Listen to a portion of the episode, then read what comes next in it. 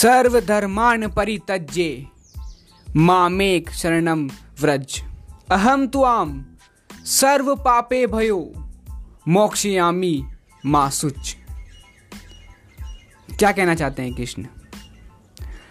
समस्त प्रकार के धर्मों का त्याग करो और मेरी शरण में आओ।